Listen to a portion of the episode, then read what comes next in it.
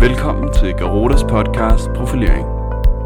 Her får du nye vinkler på de emner inden for H R og ledelse, som vi ved mest om. Vores mål med podcasten er, at du får bedre forudsætninger for at profilere dig i dit job og i din karriere, ved at du reflekterer over dig selv, dine kompetencer og dine mål. Dette afsnit hedder Tæm din nervøsitet til jobsamtalen. Undersøgelser viser, at den største frygt blandt almindelige amerikanere er at holde tale i offentligheden. Nummer to på listen er døden. Det betyder, at den gennemsnitlige amerikaner hellere vil ligge i kisten end at holde mindetalen. Sådan lyder en klassisk Jerry Seinfeld-vittighed, der peger på noget vigtigt, nemlig hvor hæmmende nervøsitet er. Nu er jobsamtalen næppe helt at sidestille med offentlige taler, men det er alligevel en situation, ligesom eksamener, hvor næsten alle bliver nervøse. Nogle så voldsomt, at de går rundt med en knude i maven og har svært ved at sove i flere dage op til. Det går naturligt nok ud over, hvordan de klarer samtalen. Og det er selvsagt ærgerligt, hvis de bliver sorteret fra på grund af nervøsitet, selvom de på papiret fremstår som de bedst egnede kandidater til jobbet. Hvis du døjer med næverne, skal du vide, at det er naturligt. Adrenalin pumper, og dine sanser er skærpet. Nervøsitet er altså kroppens måde at vise, at du skal præstere, og at der er noget på spil. Faktisk fungerer nervøsitet til din fordel. Den svenske retorikprofessor Kurt Johansson sagde, at selvom han var vant til at holde foredrag for hundredvis af studerende og optræde i tv eller radio for hundredtusindvis af svenskere, så blev han først nervøs, hvis han ikke var nervøs. For uden nervøsiteten var han ikke klar til at præstere på det niveau, som situationen krævede. Skal du vende nervøsiteten til en fordel, fordrer det, at du ved, hvordan du håndterer den rigtigt. Minutiøs forberedelse. Den nok mest udbredte råd om, hvordan du tæmmer din nervøsitet, hedder forberedelse. Minutiøs forberedelse, både fagligt og mentalt. Det mentale aspekt handler først og fremmest om at skifte fokus fra at være nervøs til at blive spændt, til at glæde sig. Arbejdsgiveren har inviteret dig til en samtale, hvor du sammen med H R-konsulenten, der som oftest er et åbent, nysgerrigt og empatisk menneske, finder ud af, om du er den rigtige til jobbet. Det bliver en god oplevelse. Samtidig er invitationen en cadeau til dig. Din ansøgning og C V står så skarpt, at du rammer den profil, de leder efter. Oplever du op til samtalen, at du er meget nervøs, så sig det. Det tager ofte toppen af nervøsiteten, og H R-konsulenten åbner måske vinduet, hælder dig et glas vand eller beder dig om at tage et par dybe indåndinger. Savner du forståelse fra deres side, skal du nok takke nej til at arbejde for dem.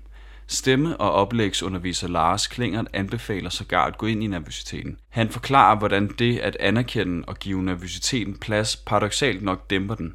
Prøver du omvendt at ignorere den eller hårdnakket fortæl dig selv, at du ikke er nervøs, selvom hjertet hamrer og dine håndflader er så svedige, som efter en time på spinningcyklen vokser nervøsiteten. Mentalt har du også mulighed for at visualisere samtalen på forhånd. Det handler om at danne dig billeder og udspille situationen i hjernen på en måde, hvor du lykkes. Hjernen har det nemlig med at give dig det, du beder den om. Gennemspiller du samtalen, hvor den går godt, fortæller du hjernen igen og igen, at du glæder dig, får du positive tankemønstre. Det faglige hæmmer nervøsitet til samtalen. Den faglige forberedelse drejer sig om, hvad du vil sige til samtalen, og om at øve svar på typiske spørgsmål, om at have fortællinger og slagkraftige argumenter klar, og om at være forberedt på, hvordan samtalen kommer til at forløbe. Udgangspunktet for samtalen er, at H R-konsulenten forsøger at finde frem til dine kompetencer og afklare, hvad du kan tilføre arbejdspladsen. Hun sidder typisk med spørgsmål som, hvad får vi ud af at ansætte dig? Hvordan passer du ind i teamet? Hvordan bidrager du til at klare deres udfordringer, og hvordan er du at arbejde sammen med? Hun ønsker altså at afklare, om du er et godt match til stillingen og virksomheden. Det er til begge gavn, og har du denne tankegang om samtalen, mindsker det sandsynligvis din nervøsitet. Stemme og kropssprog. Vores hjerne, stemme og kropssprog hænger sammen. Er du nervøs, viser det sig i stemme og kropssprog. Signalerer du omvendt sikkerhed i stemme og kropssprog, afspejler det så hurtigt mentalt. Derfor kan du med fordel øve at tale klart, tydeligt og lidt langsommere, end du plejer. Dit kropssprog bør være åbent, især når du sidder ned. Hold skuldrene tilbage, brug hænderne. Når du ikke bruger hænderne til at understrege en pointe, kan du samle dem foran kroppen. Det gør mange politikere og tv-journalister. Nogle oplever, at deres nervøsitet svinder, når de står op, f.eks. fordi de ved at sprede benene gør deres krop større og signalerer styrke og sikkerhed. Det får kroppen til at slappe af. Medmindre du præsenterer et oplæg til samtalen, sidder du dog ned. Her kan du få gavn af grounding, som giver kroppen ro. Grounding betyder, at du har jordforbindelse, helt bogstaveligt, så du skal have fødderne solidt plantet på gulvet under bordet, både hæle og tær. Husk også mimikken. Er du åben og smilende, forbinder du hurtigt situationen med noget positivt. Et sidste råd for retorikken er, fake it till you become it.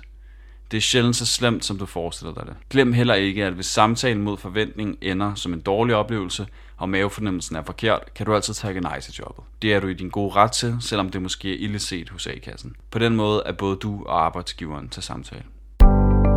Tak fordi du lyttede til dette afsnit af podcasten Profilering fra Garuda. Hvis du vil have mere viden om H R og ledelse, så lyt med næste gang.